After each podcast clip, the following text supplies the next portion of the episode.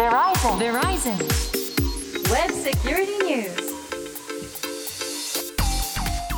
ブセキュリティニュース。通信技術企業世界最大手の一つ。ベライゾンがグローバルな視点からインターネットセキュリティウェブセキュリティの今を伝えるプログラムです。お話を伺うのはベライゾンジャパンソリューションズエグゼクティブセキュリティの森マークさんです。ベライゾンジャパンの森マークです。よろしくお願いします。よろしくお願いします。進行は私ちぐさですさあマークさん今日はどんな内容でしょうか？前回終わりの時にちらっとお話しさせていただきましたけどベライゾンが1月27日にプライベートセミナーを行いまして、はい。あのその内容についてえ少しご紹介できたらなというふうに思ってます。はい。積極的にイベントを開催されてますよね。あのー私が入社してから、えーマーケティングだけではなくていろいろなところからプライベートなセミナーやったら面白いよねと、うん。特にセキュリティに関してお客様をお呼びしてあの四半期に1回でもあの皆さんとお集まりして今までどうしてもセミナーというと一方通行だったのを、まあお互いにお話ができる場を作ろうと。いうところで今回は、えー、とコロナで2年間できてなかったんですけど初めて、えーバーチャルでやってみました。はい。どんなお話が聞けるんでしょうか。今回もどうぞよろしくお願いしお願ますいします Verizon. Verizon Web Security News. さあマークさん今年1月に開催されたベライゾン CISO ラウンドテーブルこちら改めましてどんなイベントだったんでしょうか？はいえっともともとベライゾンのセキュリティチームとして何ができるかなというふうに考えた時にあの一つやはりお客様の声を聞くというのが大きな課題になっていたというふうにあの我々も考えていてあのチームとして何ができるか。だったらたまにお客さんをベライゾンのオフィスにお呼びしてで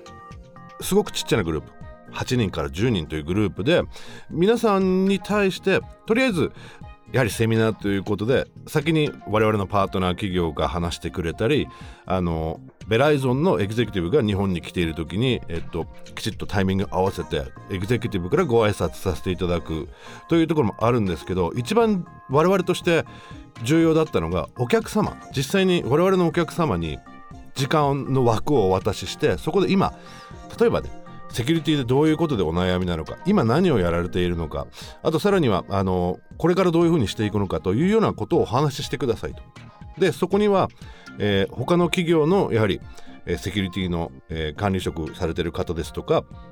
がいますのでその人たちに向けてお話をしてください。で最後にラウンドテーブルという形をとって皆さんに一言一言コメントしていただく場を持ってで我々はそれを持って今お客様こういうこと考えてるんだっていうことも理解しながらの次のステップにどういうふうにお客様と一緒に進んでいっていけばいいかということをあの念頭に置いたあのセミナーなんですね。で今回初めてバーチャルでやりました2年間あのいろいろやってみたんですけどやっぱりバーチャルだとどうしても面白くないなっていうのが私をはじめチームが思ってたことででも実は今回、えー最初の、えープレゼンテーションをしていただいたところではえーっと20名近く集まっていただいて、であのコメントをしするラウンドテーブルでも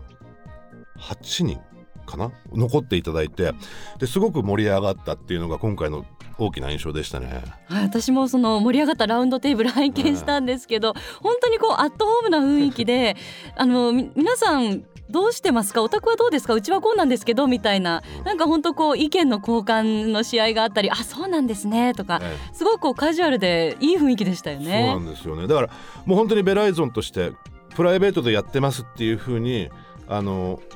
位置づけしてるんで、うん一般的な皆さん公開しているようなものだとどうしても喋れないこと。さらにはやはり同じセキュリティをやっている異業種、またさらには今回は、えー、と同じ業種のお客様が何件かあったということで、やっぱり同じ悩みを抱えられている同じ進み方をしたいというようなあの考えを持っているんでそこでいきなりベライゾンが「いやお宅こういうふうにした方がいいですよ」じゃなくてお互いにお話をした上であこういう方法もあるんだなみたいなところを、えーピックアップしていただけると我々としてはそれが目的なんでうんやっていますね。でおっしゃっていただいた通りあの営業活動ですとかいろいろ活動させていただいている中でお客様とももう長い付き合いさせていただいてるんで、そういった意味ではね皆さんにちょっとね、無理を言ってではないですけどお話を聞かせていただくっていうのが一番大きな、あのー狙いかなというふうに思ってます。はい、また参加されている企業も本当にあの色とりどりというか、はいバラエティ豊かでお大きい企業の方ももちろんたくさんいらっしゃいましたね。そうですね今回は、えーっとパートナー企業としては、えーっと EPP エンドポイントプロテクション、まあ、EDR と呼んでいいしまあいろいろそういったエンドポイントのセキュリティをメインにあの展開されているパートナー様とその実その製品を実際に運用されている製造業の、えーお客様にお話しいただいたんですけどいやそこですごくいろいろなあの気づきもありましてちょうど1月27日ということであの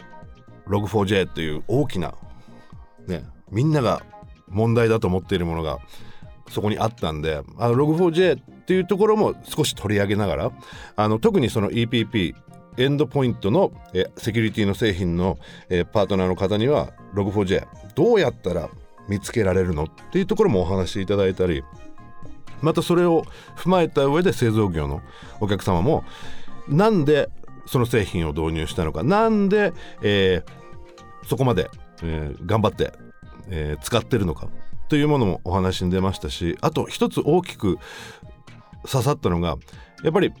そのパートナーの企業なんですけどその製造業のお客様に対して1週間に1回あのテクニカルな、えーセッションを持って今週はこういうことがありましたねこういうことしていきましょうっていうようなテクニカルセッションをやってあのやってもらってるそうなんですけどそこであのその製造業のお客様のコメントがやっぱりわからない人でも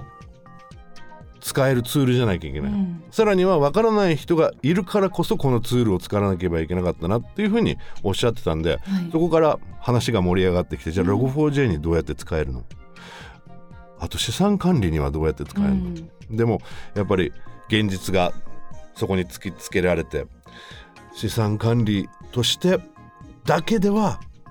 あのー予算が下りないよねとかそういったものざっくばらんなうん意見が出始めてそこからもどんどんどんどんって感じだったんで、えーとても面白かったですね。はいあのマークさんの中で特にここが今回はちょっとポイントだったなっていうところがあればぜひ教えてください。見えないものは守れないっていう名言が出ましたよね。出ましたよね。なので、はい見えないものは守れない当たり前のように聞こえますけど、うんすごく重要なポイントではい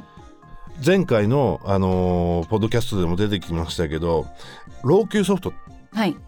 見えないものだったら直せない。見えないものだったら守れない。っ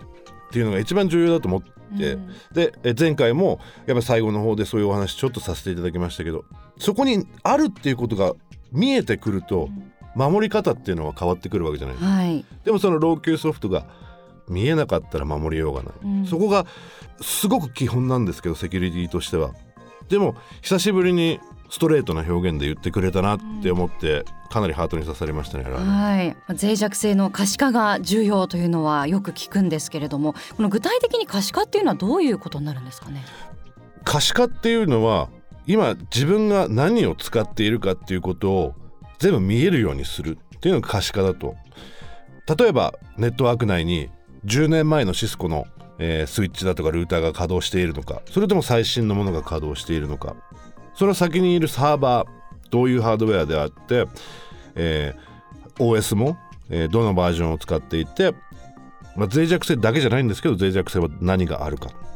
でさらにはそのサーバーが何のデータを保管しているのか。で最近ではちょっと面倒くさくなってるんですけどまたさらにクラウドに何があるかっていうことも考えなきゃいけなくなってきている。でそれをうまく全体像を見えるようにする全体像が見えてから詳細なところまで見えるようにするっていうのが可視化ではないかなというふうに思いますねなので脆弱性だけではなくて実際の環境何が稼働してんだろうっていうことが可視化につながるのかなというふうに思いますなるほど。そして先ほどのあのお話にもマークさん少しおっしゃってましたけれどもあのある企業の方がやはりその各会社の IT リテラシーのレベルに合ったソリューションをまた使うっていうところが大事っていうのも私はすごい確かにそうだなと思いました。使う側のそのケーパビリティにもあのよるというかその使う人とそのソリューションのクオリティというのが、うん。まあ大体こうレベルが合致してる方がやっぱりいいんですかね。逆にいいアプリケーションっていうのはレベルを問わずに使えると思ってるうん。派なんで。ああなるほど今回の製品に関してもそういった意味では誰が使っても見やすいうん。分かりやすいすごく重要だと思うんですようね。ん。どんな企業でもユニバーサルデザインって言われる中でセキュリティのデザインだけ取り残されてるんではなくて見て少し説明してもらえると使い方が分かる。うん。というのはすごく重要だと思うんですね。うん。でここすごく日本だとかアジア欧米アメリカの違いが出てくると思うんですけどアメリカや欧米あのヨーロッパに関してはやはりセキュリティのプロフェッショナルっていうのがいて今までもこれからも転職転職転職転職してそのセキュリティのプロが動くじゃないですか。それでセキュリティのツールが理解できてそれで使っているでも日本の場合アジアの場合はえどうしても特にあのインシデントレスポンスのチームなんかは違う部署からチームが選ばれてそういう人たちがインシデントレスポンスをしなければいけない、なのでインシデントレスポンスのチームにもちろんテクノロジストもいますよね。IT の人も。でセキュリティの人もいるし総務の人もいるかもしれない。ホームの人もいるかもしれない。経理の人もいるかもしれない。万が一何かが起きた時にホーム総務経理の方でもそのツールを見て今どういう状況にあって何をしなければいけないかっていうことを情報として共有しておけば誰でも使えるツールになってくるのかなと思いますんで日本の場合だとどうしても兼務だとか今までセキュリティはそこまでやったことないけど IT やってた、うん。えー何かテクノロジーやってたということでセキュリティに行っちゃう人もいますんで、うん。そういうところを埋めてくれるツールなのかなと